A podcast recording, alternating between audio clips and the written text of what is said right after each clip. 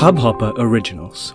To start your podcast for free, log on to studio.hubhopper.com.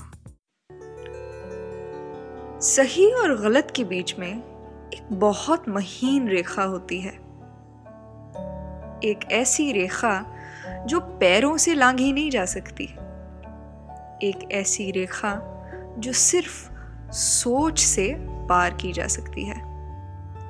सही के साथ हुए तो सोच सही और गलत के साथ हुए तो सब गलत। स्वागत, खुशामदीद एंड वेलकम आप सभी लोगों का जो सुखन के इस एपिसोड को सुन रहे हैं। मैं हूं वृंदा हयात वैद और ये एपिसोड स्पॉन्सर किया है स्ले कॉफी ने। तो आज का एपिसोड क्यों है भाई खास? खास तो हर एपिसोड होता है, लेकिन आज के एपिसोड में हम जिस महीन रेखा के बारे में बात कर रहे हैं उसे थोड़ा सा और समझने की कोशिश करेंगे, एग्जाम्पल से नहीं लेकिन एक जिंदा इंसान के जरिए। आज हम जिस इंसान से बात करेंगे उनका नाम है शिवम शर्मा और उन्हें इंस्टाग्राम पर जाना जाता है इमरोज्ड के नाम से, और ऑफ कोर्स इमरोज्ड का जो एक कनेक्शन है उसके बारे में बात की जाएगी। सबसे ज़रूरी बात जो आज की कॉन्वर्जेशन में है, सुखन के इस एपिसोड में की जाएगी शिवम शर्मा के साथ, वो है कि शिवम जो हैं वो एक ऐसे इंसान है, और मैं तो मानती हूँ कि बहुत कम ही लोग ऐसे हैं जो कि सोशल मीडिया को not just a platform for being a fashion influencer और may be an ethical influencer या जो भी और मुख्तलिफ इन्फ्लुएंसर्स के कैटेगरीज हैं, लेकिन influence in the real sense of the term. Influence का मतलब क्या होता है? वो चीज़ जिसको सुनकर, देखकर एक इंसान सच में रुक कर ये सोचे कि क्या मेरी ज़िंदगी में कुछ गलत हो रहा है, और अगर गलत हो रहा है तो समझकर उस पर काम करने की भी कोशिश करे। एंड ऑफ कोर्स सबसे पहला जो रास्ता होता है उस मंजिल तक पहुंचने का वो होता है शायरी, वो होता है बातचीत। तो आज की बातचीत शिवम शर्मा के साथ जो है वो इस एक बहुत ज़रूरी चीज़ पर है कि क्यों सोशल मीडिया प्लेटफॉर्म्स को पहले इतना ज़रूरी नहीं समझा जाता था एक बदलाव लाने के लिए समाज में, सोसाइटी में एक बदलाव लाने के लिए, और किस तरीके से सोशल मीडिया ने खुद को रिडीम किया है। आज हमें जो ख़बर मिलती है वो सोशल मीडिया से मिलती है, हम जिस तरीके से इन्फ्लुएंस होते हैं वो सोशल मीडिया से होते हैं, हम सुनते हैं, देखते हैं, पढ़ते हैं, समझते हैं और फिर अमल भी करते हैं। फ़र्क सिर्फ इतना है कि हम सही चीज़ पढ़ समझ रहे हैं या गलत चीज़ पढ़ समझ रहे हैं, मोहब्बत को पढ़ समझ रहे हैं या नफ़रत की तरफ अपना जो है एक रुख किए हुए हैं। So it's very important to know the difference between what side of the spectrum you are on. तो आज की बातचीत जो है वो इस पर भी होगी। शिवम खुद भी लिखते हैं और औरों का लिखा हुआ बहुत बुलंदी से एहसास के साथ पढ़ते भी हैं, और बहुत कम ऐसे लोग हैं जो ये करते हैं, जो सेल्फ कंज्यूम्ड ना होकर सिर्फ अपनी ही चीज़ जो है ना पढ़कर औरों की चीज़ों को पढ़कर, समझकर, जीकर और लोगों तक पहुंचाने की एक हिम्मत रखते हैं। Which is why I have always respected Shivam and I had a glad opportunity to talk to him in this episode. तो ज़्यादा मैं synopsis इसमें नहीं देती हूँ, और हाँ बहुत सारे लोग मुझे ये भी बोल रहे हैं कि आपने लगता है एक मुहिम शुरू कर दी है कि आप लोगों से बातचीत करेंगी अपने पॉडकास्ट पर, और मैं उन्हें कहती हूँ क्यों नहीं। खुद की आवाज़ सुनना जितना ज़रूरी है, दूसरे इंसान की आवाज़ सुनना उससे भी ज़्यादा ज़रूरी है, क्योंकि फिर आपकी दुनिया सिर्फ एक नहीं रहती है ना, आपकी दुनिया का दायरा जो है वो बढ़ता रहता है, बढ़ता रहता है, बढ़ता रहता है। जब बढ़ेगा तो जाहिर सी बात है कि और अच्छी चीज़ें भी आएंगी, बुरी चीज़ें भी आएंगी, और फिर आपके दिमाग में तमीज़ इनकलकेट होगी कि बुरी और अच्छी चीज़ों में फ़र्क कैसे किया जाए।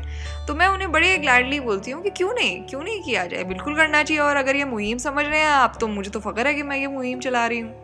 So yes, एक बहुत खूबसूरत चीज़ शिवम ने हमारी बातचीत में पढ़ी थी, उसका एक थोड़ा सा मन तो है मुझे कि मैं आपको सुना दूँ बातचीत शुरू करने से पहले।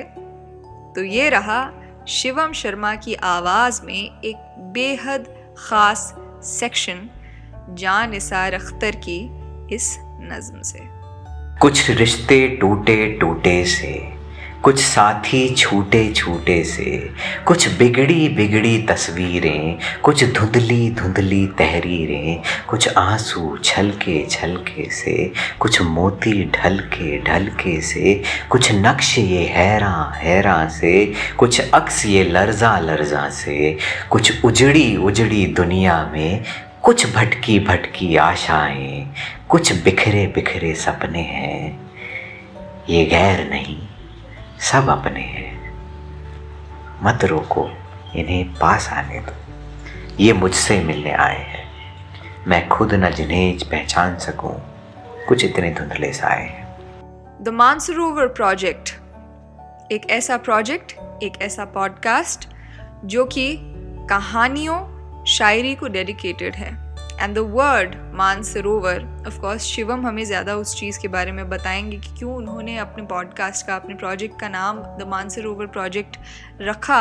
लेकिन Shivam heads the Mansarovar project and I listen to very few podcast despite the fact that I am a podcaster myself. लेकिन मैं उन बहुत खूबसूरत चुनिंदा पॉडकास्ट को सुनती हूँ जो कि वो कीमत ऐड करें मेरी ज़िंदगी में। And the Mansarovar project is the topmost podcast that adds that value to my life and it definitely is going to add that value to your life too। और अब बातचीत शुरू करते हैं शिवम शर्मा के साथ।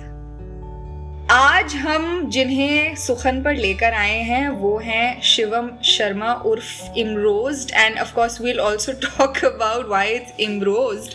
उसके पीछे भी I'm sure कोई कहानी ज़रूर होगी। लेकिन Shivam runs the Mansarovar Project, which is one of the very few podcasts that I look up to, I tune into whenever, I think that I need something as a support structure to back stuff on. So, Shivam runs the Mansarovar Project with a fellow friend who also participates in the podcast. तो Mansarovar Project के बारे में तो हम खैर बातें करेंगे ही करेंगे। लेकिन शिवम मुझे बताइए कि आप कैसे हैं और कैसा वक्त चल रहा है। वक्त तो देखो सबका बुरा चल रहा है ऑनेस्टली सीधी सच्ची बात बोली जाए तो। अगर आपका अच्छा चल रहा है, वैसे ऐसे कोई प्रॉब्लम नहीं मुझे पर्सनली लाइफ में, लेकिन अगर आपको पर्सनली लाइफ में प्रॉब्लम नहीं है तो आप थोड़ा बाहर देखेंगे तो आपको समझ में आएगा कि अभी नहीं है तो बड़ी जल्दी होने वाली है। तो थोड़ा आप सजग रहें और प्रिविलेज्ड हैं अगर आप, इस समय बहुत प्रिविलेज्ड हैं अगर आपको बिल्कुल माहौल में और वातावरण में कुछ गलत नहीं दिखाई देता, कुछ परेशान नहीं करता है। क्योंकि आप अखबार खोलेंगे और जिस तरह की हमारी आजकल माहौल बना हुआ है देश में, बड़ा अजीब माहौल हुआ है। लेकिन आपको सोचना पड़ता है बोलने के पहले कि क्या ये सही है, क्या मतलब थोड़ा सा आपको भी लगता है कि आपकी ज़बान पर एक ताला लगा दिया गया है, कुछ एक अनचाहा, मतलब आपने नहीं सोचा था पर अब आपके दिमाग पे लग गया है वो। आप सोचते थे नहीं मैं मेरे साथ तो नहीं होगा, मैं तो कुछ भी बोलूँगा, पर वो अब धीरे धीरे कुछ अलग होता जा रहा है माहौल, है ना। बिल्कुल। और ताला लग गया है इसके बावजूद कि आप हिंदू हैं। आप जो भी हैं, आप अगर आप कुछ एक बात या एक विचारधारा के विपरीत कुछ भी बोलते हैं तो आप सवाल है आपके ऊपर 1000 प्रश्न चिन्ह है कि, और आपको 1000 नसीहतें आती हैं कि आप ये कर लें, आप पाकिस्तान चले जाएं, हमको तो यही मंजूर है, एक ही चीज़ जय श्री राम बोलिए, बाकी कुछ नहीं होगा। तो ये थोड़ा अजीब है माहौल, ऐसा होना तो नहीं चाहिए। तो अच्छा, ये बड़ा स्ट्रेंज है कि वैसे हमें बोला जाता है पाकिस्तान चले जाइए और वैसे हमें वीज़ा भी नहीं देंगे, वो जाने के लिए वीज़ा भी नहीं देंगे और फिर पहले बोलेंगे अरे पाकिस्तान तो इंडिया ही था, तो वो तो हमें पता है। तो आप फिर क्यों उसको फिर ऐसे ट्रीट करते हैं, या तो सच में मानिए उसको भाई, क्योंकि था तो भाई भी नहीं, बच्चा भी मान लीजिए, ठीक है चलिए भारत से निकला, बहुत बाद में निकला है हिस्टोरिकली स्पीकिंग, तो उस तरह से ट्रीट कीजिए। कुछ तो प्यार का कहीं ना कहीं तो एंगल आए प्यार का, मतलब आप कब तक आप रंज में रहेंगे, कब तक आप डूबेंगे, कब तक आप, और जो कि एक बीज जो डाला गया था ना कि हम दोनों के बीच, एक बाहर की तीसरी भी ताकत थी और एक वेस्टर्न पॉलिटिकल इन्फ्लुएंस का, हम जिसको नकार नहीं सकते, तो थोड़ा सोच समझ के आपस में कब तक चलेगा ये परेशानी करने वाली चीज़। और हमारी लाइफ टाइम में कई इंस्टेंस रहे हैं, चाहे कारगिल वॉर रहा हो या जितने भी अलग अलग, आए दिन ऐसा लगता है कि ईजाद किए जाते हैं, एक पैटर्न है, there is a pattern behind all of this, like there is vested interest that people do not want peace. Peace is not being asked for, which is depressing. पर influence होकर मैं ये जानना चाहती हूँ कि despite the fact that you might be angered and you might be raged कि जो हो रहा है वो सही नहीं हो रहा है और उसके खिलाफ हमको बोलना ही है, लेकिन उसके ही साथ साथ एक पैरेलल जिंदगी भी चल रही होती है which you have to live. Right, you can not like मतलब एकदम फकीर तो नहीं बन सकते ना, तो मैं यही जानना चाहती हूँ कि कहाँ पर पर्सनल ख़त्म होता है और कहाँ से पॉलिटिकल शुरू होता है ख़त्म होता है वाला खेल है इसमें। आइडियल सिचुएशन में तो कहीं शुरू कहीं ख़त्म नहीं होता है, वो पूरा everything is political, everything is personal, everything affects you, everything you impact everything, but that is an ideal situation जो रियल लाइफ में हमें नहीं मिलेगा। तो you do have some probably some professional things to cater to that. You cannot do certain things or something like, because you work in a certain industry or something like that. But I think the issues of like common good and universal tolerance and where support is needed by all sections of the society, I think those should not be considered. So you should not really be that bogged down by your professional issues that you cannot speak, that you do not have a voice at all. It would certainly not be a fun experience. I know people who work in certain industries these days, like in even entertainment industries, who are kind of they're being clamped down upon their voices, and there are people who are dissenting, but there is a certain narrative that has to be peddled. So people who are dissenting do have this incredible frustration that they cannot really say what they feel like, because someone will do a case on them. They will be sued. They will have to go to jail or something like that. And things like those have been happening with more frequency in the last few years, as we can all see, you know, testify. So that's depressing for an artist, because an art thrives on free expression and expressing whatever is going on. Art is not defined by any certain rules and certain conditions. Art is just expression. Art preceded written word. Art preceded oral word. We had cave paintings in 65,000 years ago, and language is also supposed to have originated around 100,000 years ago, but they are so close to each other, and we need to know that expression is basic to human rights. That is something you cannot put bars upon and say, this is it, this is all you can say, this part you cannot say. It doesn't work like that, it does not. So how do you think, I mean, I think now I'll come to poetry. हमें शायरी में शायद एक जज्बा दिखता है जो कि उसने हमेशा से प्रूव किया है कि वो it's not just the oral और the written word, right, it is a certain, there is a certain electricity within it, जो कि आप जो ऊर्जा जो है अपने अंदर से निकाल के दूसरे इंसान में डालते हैं, right.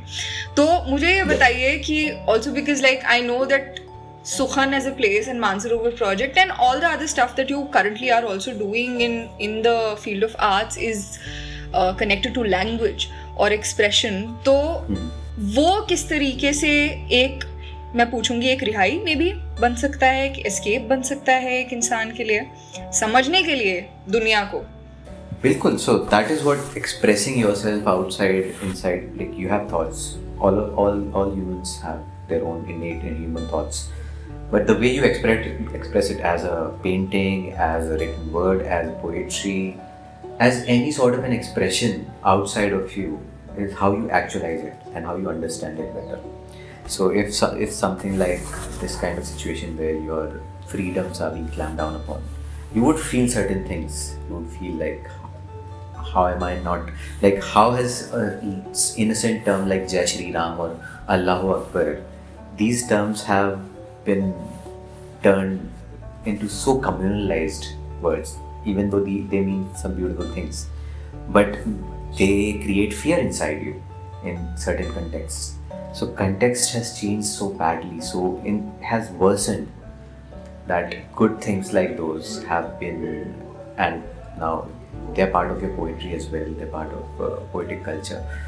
Poetry is one of the earliest written things that we have found in the world.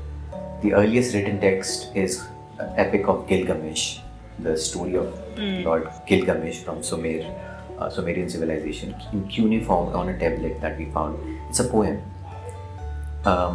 Vedas were poetry, because when we did not have written word, we had to use poetry because it is easier to transform and transfer it orally if it rhymes, if it's easy to speak, and if it rhythms. Yeah. So it's so innate to human quality, innate to humanity. It's so old that you cannot stop people from expressing themselves in poetry, even though sometimes it may not rhyme, it may not, but that expression itself becomes poetry, and poetry changes its shape through language, through words, through times.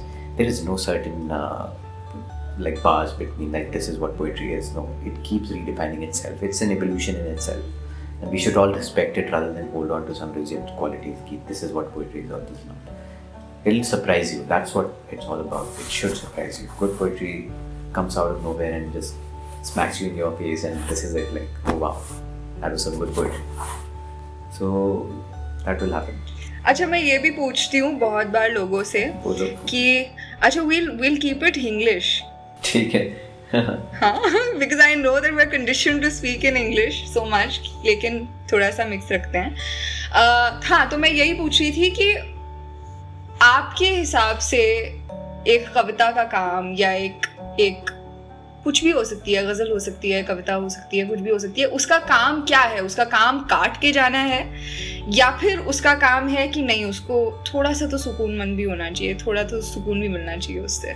देखो, कविता क्या है? देखो, कविता है expression. हमारे हर तरह के हो सकते हैं.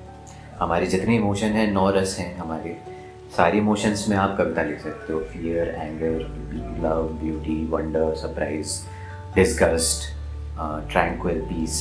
All of these are different emotions of your... So, protest and anger is just one of those emotions and one of those genres.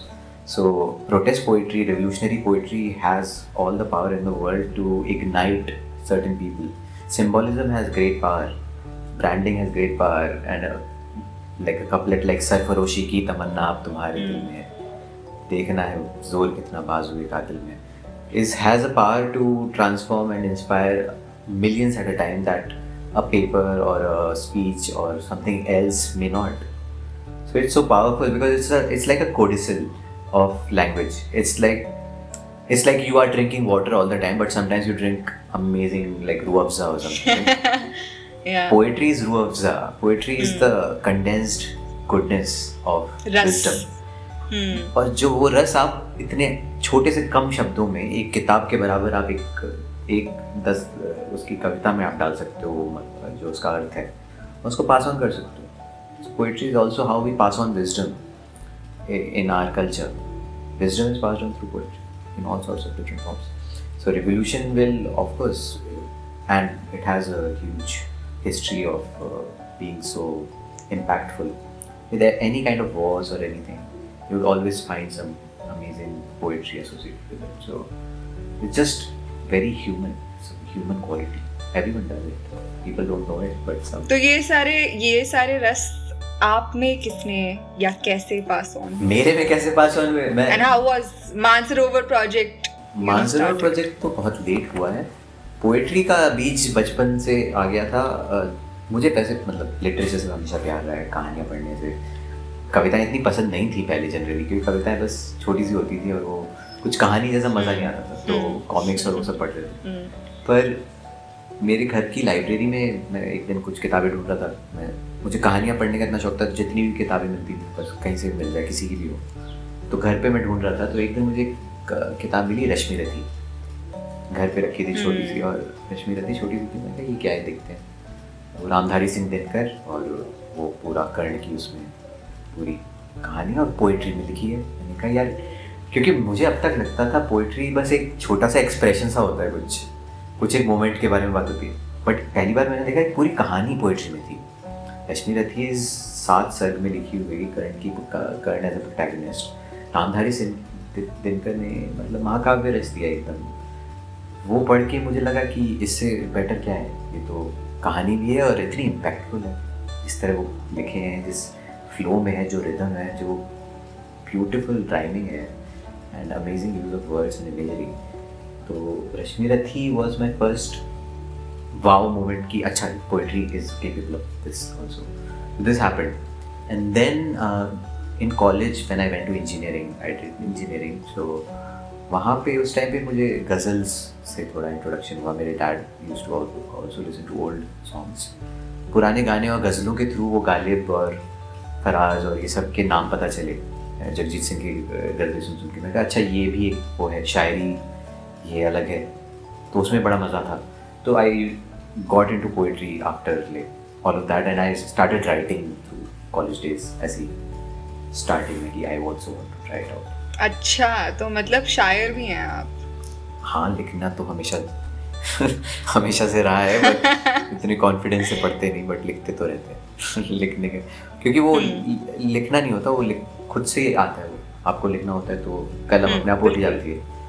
मैं बहुत कम ही बैठता हूँ, मैं अच्छा राइटर नहीं हूँ क्योंकि मैं रोज़ नहीं बैठता हूँ 1 घंटा, जो एक इम्पॉर्टेंट वो है कि if you are a writer you can just sit and write every day. I don't do that but I have moments and I just take a pen and paper and write and that's it, it just happens.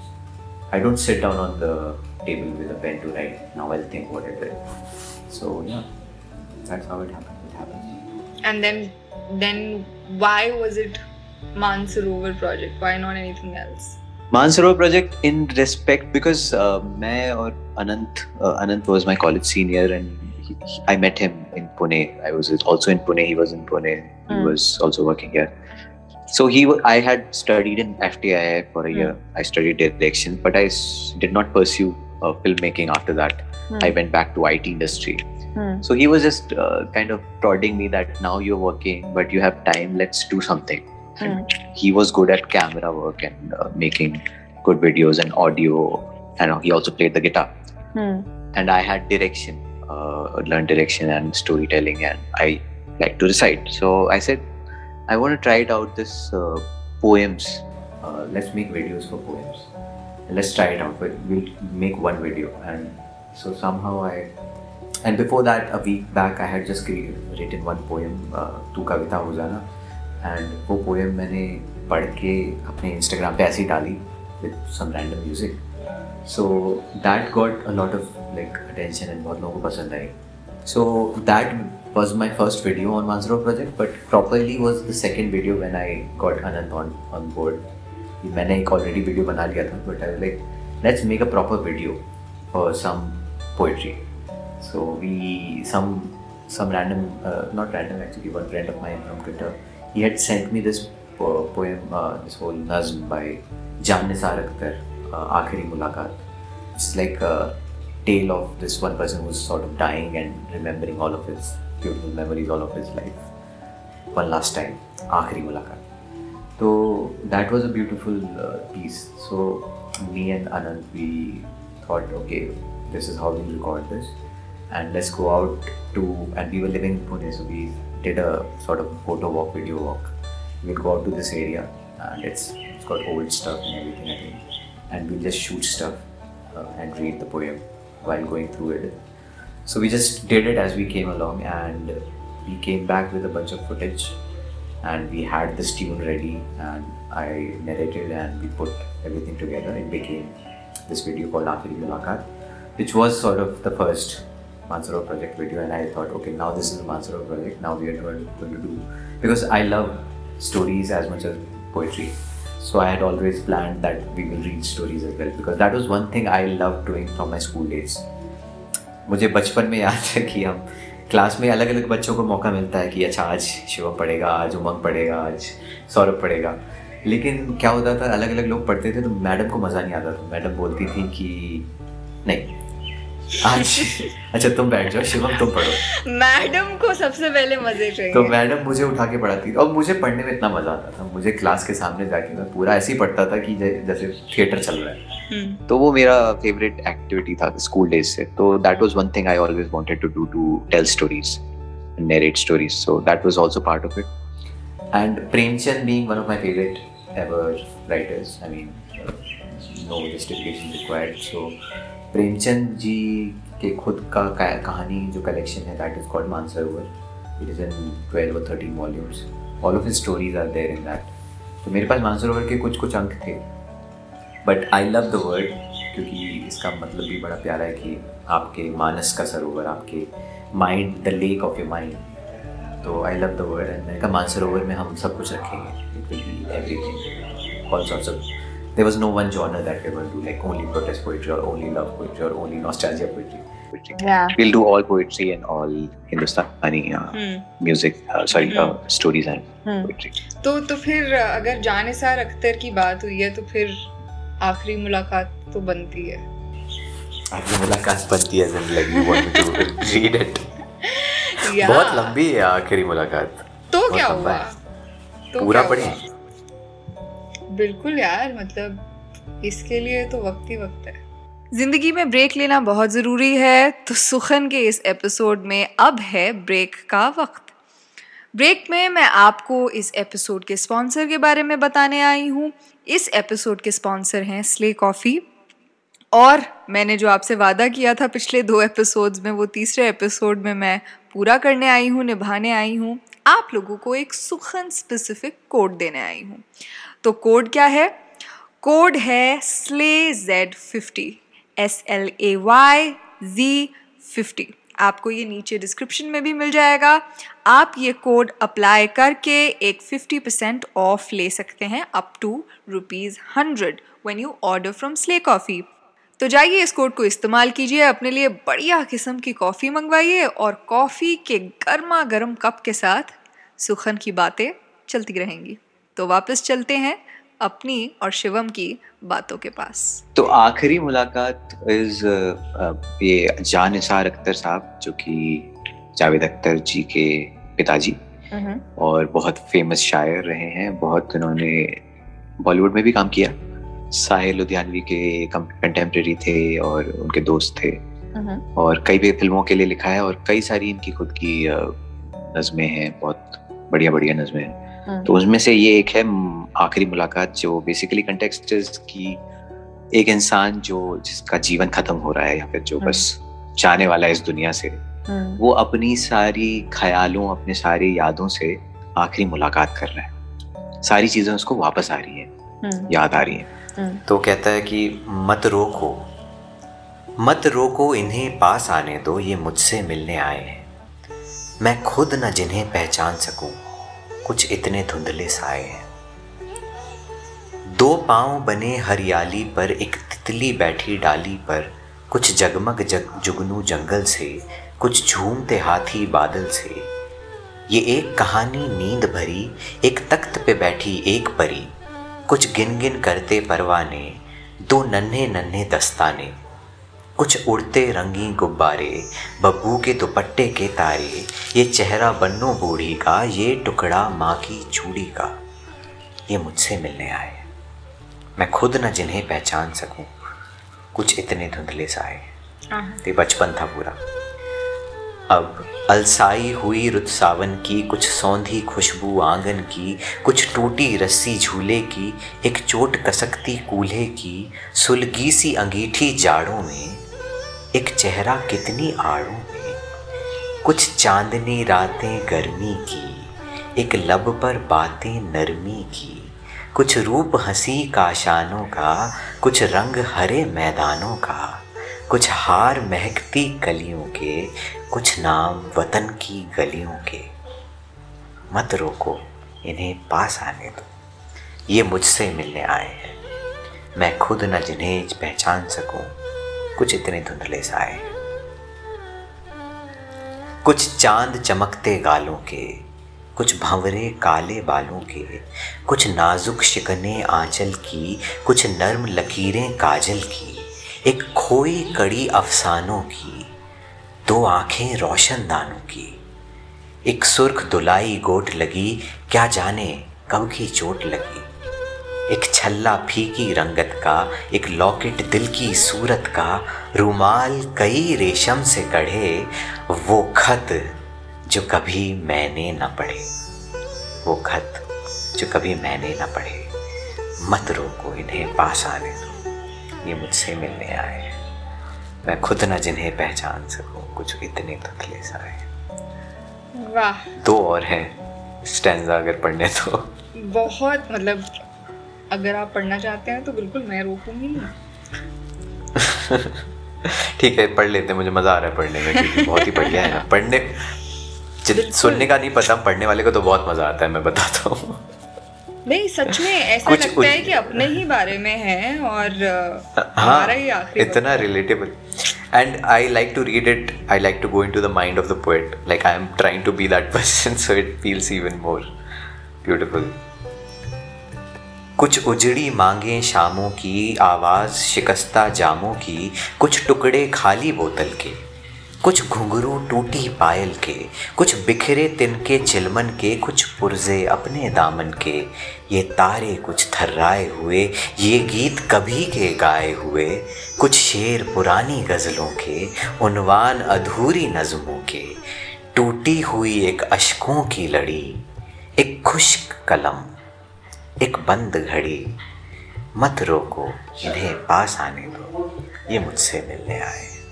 कुछ रिश्ते टूटे टूटे से, कुछ साथी छूटे छूटे से, कुछ बिगड़ी बिगड़ी तस्वीरें, कुछ धुंधली धुंधली तहरीरें, कुछ आंसू छलके छलके से, कुछ मोती ढलके से, कुछ नक्श ये हैरां हैरां से, कुछ अक्स ये लर्जा लर्जा से, कुछ उजड़ी उजड़ी दुनिया में, कुछ भटकी भटकी आशाएं, कुछ बिखरे बिखरे सपने हैं, ये गैर नहीं सब अपने हैं।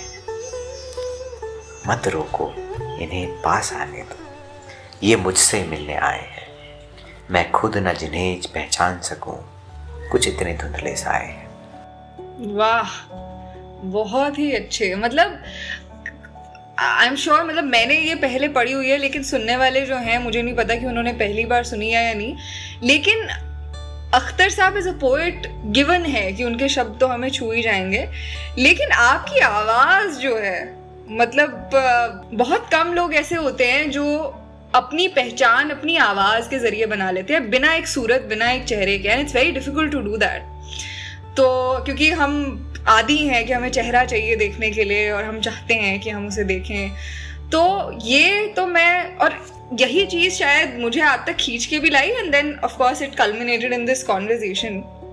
लेकिन मतलब सच में जो लहरें उठती हैं आपकी आवाज़ में, आय हाय हाय, मज़ा ही आ जाता है। लहरों का तो नहीं पता, but thank you no,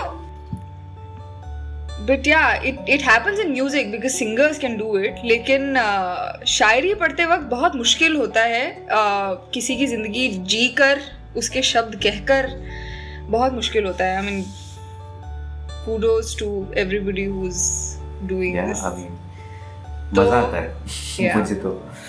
I like to like, किसी के अंदर इमोशनल रिएक्शन एलिसिट कर लिया आपने आपकी आर्ट के थ्रू, चाहे आपने लिखा है, चाहे परफॉर्म किया, चाहे आपने मूवी बनाई है, चाहे आपने पेंटिंग बनाई है।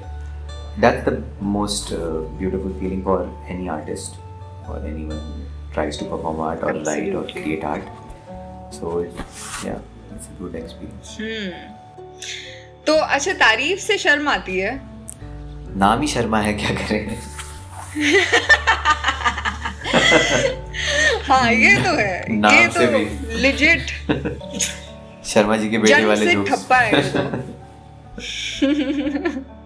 बनोया। मतलब मुझे तो नहीं आते वो शर्मा जी वाले जोक्स, तो मैं तो नहीं मारूंगी,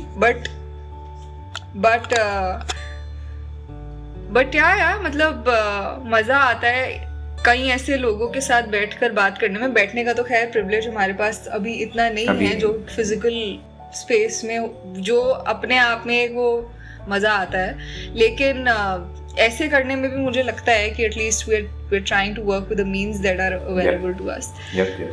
तो बहुत मुझे मज़ा आया. हम बहुत सारी बातें कर सकते हैं, मतलब I can literally sit for 24 hours and we can speak on different things. लेकिन अगली बार के लिए कुछ छोड़ते हुए ताकि हमारे पास भी कुछ रहे. और but thank you so much for coming on and और क्या बोलूं, आगे क्या है, आगे क्या सीन है? आगे बस जेल जाने के प्लान बन रहे हैं अभी तो, क्योंकि जिस तरह की अभी पोएट्री मैंने कल लिखी थी एक्चुअली, उसके बाद बड़े रिएक्शंस ऐसे आ रहे हैं मुझे कि तुम तो बिल्कुल एंटी हिंदू हो भक्त, और वो लोगों से थ्रेट्स आ रहे हैं sort of. तो अच्छा, तो वो रिलीज हो गई है वैसे? नहीं, रिलीज नहीं, मैंने बस ऐसी लिखी है अभी उसको. मैं अगर मैं सोच रहा हूँ डिसाइड करूँगा तो ज़्यादा कुछ हो सकता है, इसलिए डिसाइड नहीं किया मैंने. सोचो मैं अभी डर रहा हूँ. अच्छा, ओके, ठीक है, चलो कोई बात नहीं. इट्स नहीं, मैं फिर भी पढ़ना चाहूँगा because I want this on the context की, क्योंकि अभी कल और परसों ही वो कानपुर का एक वीडियो देखा मैंने, और जय श्री राम के नाम पे जो हो रहा है दिल्ली के जंतर मंतर में हुआ. बाय द वे, एक स्लोगन था जो सीए प्रोटेस्ट के दौरान फेमस हुआ था, जब हिंदू मुस्लिम राजी तो क्या करेगा नाजी. ये मैंने लिखा था. ये तब मैं यूएस में हुआ करता था, लेकिन मैं यूएस में इतना हेल्पलेस फील कर रहा था that I could not be a part of all the things going on. तो I tried to like give out something which I could. तो मैं लिख के जो मेरे एक फ्रेंड को दिया एंड दैट बिकेम वायरल. तो आई वाज लाइक चलो whatever I can do because now I will be there in the protest wherever they are happening. But तो जय श्री राम के नाम पे जो हो रहा है उस पर मैंने बस एक बहुत ही डिस्टर्बिंग सी चीज़ लिखी है, बस वही, क्योंकि जो हो रहा है, हम मुसलमानों को काटेंगे, हम इंसानों को बांटेंगे, हम खून जीभ से चाटेंगे और चिल्लाएंगे जय श्री राम जय श्री राम. हाथों में खून सना होगा, दिल पत्थर का बना होगा, प्यार करना मना होगा, बस नफरत का होगा ना. जय श्री राम जय श्री राम. खत्म होंगे अब सब भगवान, इंसान बनेगा अब हैवान, खुशियों का ना होगा नामो निशान, हम चिल्लाएंगे जय श्री राम जय श्री राम. कितना खुश होगा ना राम जब हम लेंगे इंतकाम, चाहे इंसानियत हो बदनाम पर हम चिल्लाएंगे जय श्री राम जय श्री राम जय श्री राम. प्यार सब कुछ ठीक कर देगा लगता है, क्या लगता है? आर्ट का देखो, आर्ट का पर्पस है कि to keep trying. Art is to disturb the comfortable and comfort the disturbed. तो आप ये जो लिखते हैं, ऐसा कुछ लिखते हैं, इससे आप एक तरीके से प्यार भी जताते हैं उन लोगों के लिए कि जिनके लिए आपका दिल दुखता है. दिल का दुखना मतलब वही है ना, बड़ी आसान, बहुत आसान है पहचान इसकी. अगर दुखता नहीं तो दिल नहीं है, तो अगर दुखता है तो दिल है. तो आप अगर कुछ पढ़ते हैं, आप कुछ सोचते हैं, आपको लगता है कुछ गलत है और आपका दिल दुखता है, तो बस you have to express it. And प्यार के अलावा तो ऑप्शन ही नहीं है ना, मतलब उम्मीद और प्यार is the only thing that we can always pin our hopes on. That's the only way out. So yeah, it's either प्यार और इट्स नथिंग एल्स. तो आई थिंक आखिरी चीज़ जो मैं पूछना चाहूँगी, मतलब बात करते करते चीज़ें याद आती हैं, तो मुझे याद आ रही है तो मैं पूछूंगी. जिस तरीके से प्यार और उम्मीद का एक बहुत अटूट किस्म का रिश्ता है, उस तरीके से मतलब I have always fiddled with this question कि क्या इंसान के लिए खुशी, right, is that what you strive for ultimately, या फिर संतुष्टि, you know, satisfaction is what you strive for? क्योंकि बहुत फर्क है, लेकिन कई लोगों के लिए नहीं भी है एक फर्क. नहीं, बिल्कुल, क्योंकि ये बस अलग अलग स्टेट्स ऑफ बीइंग है. मैं रिसेंटली थोड़ा मेडिटेशन और बुद्धिज़्म और ये सब में भी एक्सप्लोरेशन कर रहा था, तो आई हैव रियलाइज्ड ये through my readings and through experience अब कि ज़्यादा खुशी के पीछे भागना इज़ नॉट वर्थ इट, ज़्यादा गम से डरना इज़ नॉट वर्थ इट. गम और खुशी में फ़र्क ना महसूस हो जहाँ, मैं दिल को उस मकाम पे गाता चला गया, मैं ज़िंदगी का साथ निभाता. तो साहिर ने वही बात बोली है जो बुद्धा ने बोली है, जो स्टोइसिज्म में बोलते हैं कि आपको ना ज़्यादा खुशी से आपको इम्पैक्ट हो, ना ज़्यादा गम से अगर आपको दुख हो, तो आप इक्वालिटी में आ जाते हैं, समता में आ जाते हैं.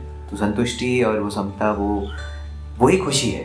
क्योंकि वही है कि आप एक समंदर के किनारे खड़े हैं, एक अच्छी खुशी की वेव आती है, खुशी का लहर आती है, आप जाते उसके पीछे पर वो चली जाती है। फिर एक बड़ी डरावनी वेव आती है, उससे भागते पीछे पर वो भी फिर चली जाती है। खुशियाँ गम आते रहते हैं, तो वो तो चलता रहेगा, उसके पीछे भागने से ना डरने से कुछ होगा। आप जहाँ हैं उस समय पे आपको खुश रहना होगा। आपको कोई चीज़ मिल जाए तब खुशी मिलेगी, ये हो जाए मेरे इतने वो हो जाए, ये नंबर मुझे मिल जाए, तब कभी खुशी नहीं मिलेगी, क्योंकि आप फिर वो सीढ़ी पे चढ़ते जाएंगे, आपको खुशियों की सीढ़ी पे लग गए। आप जहाँ हैं, जिस समय हैं, जहाँ भी हैं, इस समय खुश होंगे, तभी आपको खुशी पता चलेगी, क्योंकि खुश आप कहीं भी रह सकते। अच्छा, खुशी से अब मुझे इमरोज भी याद आ गया, जो कि मैं अपना सवाल पूछकर भूल गई थी।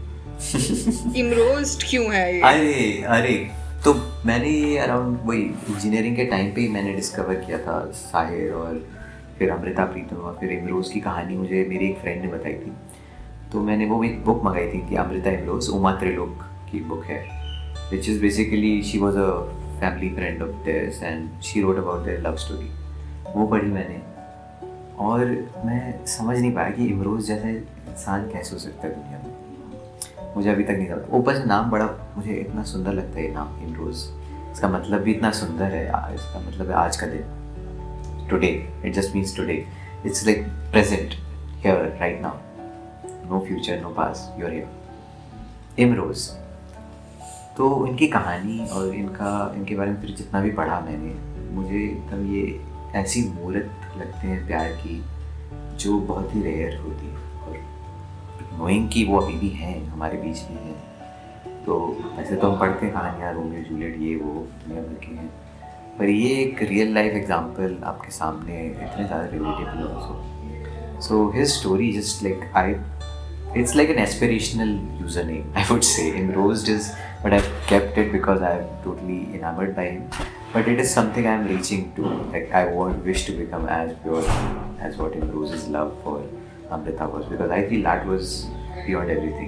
It was a different sort of रूहानी प्यार जो बहुत रेयर होता है। ओके, चलो, उम्मीद है आपको वैसा प्यार ज़रूर मिले अपनी ज़िंदगी में। all of us are striving for that love. But it was great fun यार, it was बहुत मज़ा आया मुझे, और उम्मीद है कि आगे भी हम ये मजे जारी रख सके। बिल्कुल, कभी भी बुलाओ, हम तो रेडी हैं अपने खतरनाक पोएट्री लेके। नहीं, फिर अब सबसे खतरनाक होता है हमारी पोएट्री का मर जाना।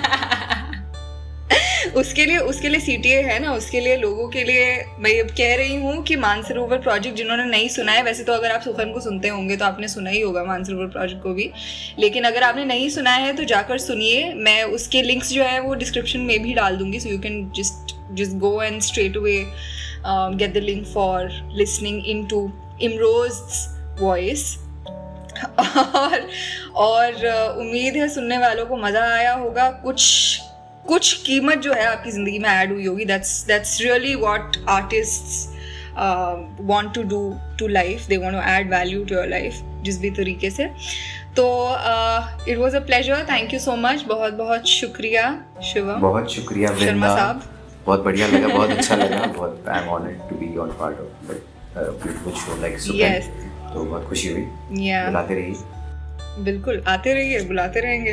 आप भी आइए, वो शेर याद आ गया, आप भी आइए, औरों को बुलाते रहिए, दोस्ती जुर्म, दोस्त बनाते रहिए, बिल्कुल बिल्कुल दोस्त बनाते रहिए, और जय श्री राम को उसका रियल मीनिंग देते रहिए, और जिंदगी को अच्छे तरीके से निभाते रहिए।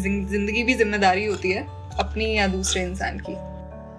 हम परवरिशे लौह कलम करते रहेंगे, हम परवरिशे लौह कलम करते रहेंगे, जो दिल पर गुजरती है रकम करते रहेंगे, जो दिल पर गुजरती है रकम करते रहेंगे। फैज़ के इस शेर से मैं चाहती थी कि मैं इस एपिसोड का अंत करूं। ऑलवेज ऑलवेज ऑलवेज रिमेंबर कि आपके कलम में, आपकी आवाज़ में और आपके जज्बे में जो ताकत है, उसमें दुनिया को बदलने की शिद्दत भी है। तो अपने कलम का जो है सर कभी झुकने ना दीजिएगा। और इसी के साथ सुखन का ये एपिसोड यहीं तमाम होता है. I am hopeful that you like the episode and this added some value to your life. आप मुझे ज़रूर बताइएगा कि आपको ये एपिसोड, मेरी शिवम के साथ बातचीत, उनके ख्यालात कैसे लगे. Do write to me on my mail ID vrindaved@gmail.com. You will find it below. ये एपिसोड एडिट किया है लिखारी जी ने as usual, तो उनका भी हैंडल आपको नीचे मिल जाएगा. मैं हूँ वृंदा हयात वैद, आपसे मिलूँगी अगले सोमवार सुखन के अगले एपिसोड में. तब तक ख्याल रखें, मोहब्बत फैलाएं और सुखन को जिंदा रखें.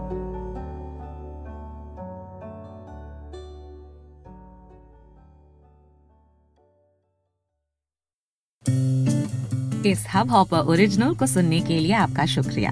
अगर आप भी अपना पॉडकास्ट लॉन्च करना चाहते हैं, तो हबहॉपर स्टूडियो वेबसाइट पे रजिस्टर करें और 1 मिनट के अंदर अंदर अपना खुद का पॉडकास्ट लॉन्च करें. यही नहीं, स्टूडियो देता है आपको पूरी आजादी कहीं भी कभी भी अपना पॉडकास्ट लॉन्च करने की सिर्फ 3 आसान स्टेप्स में.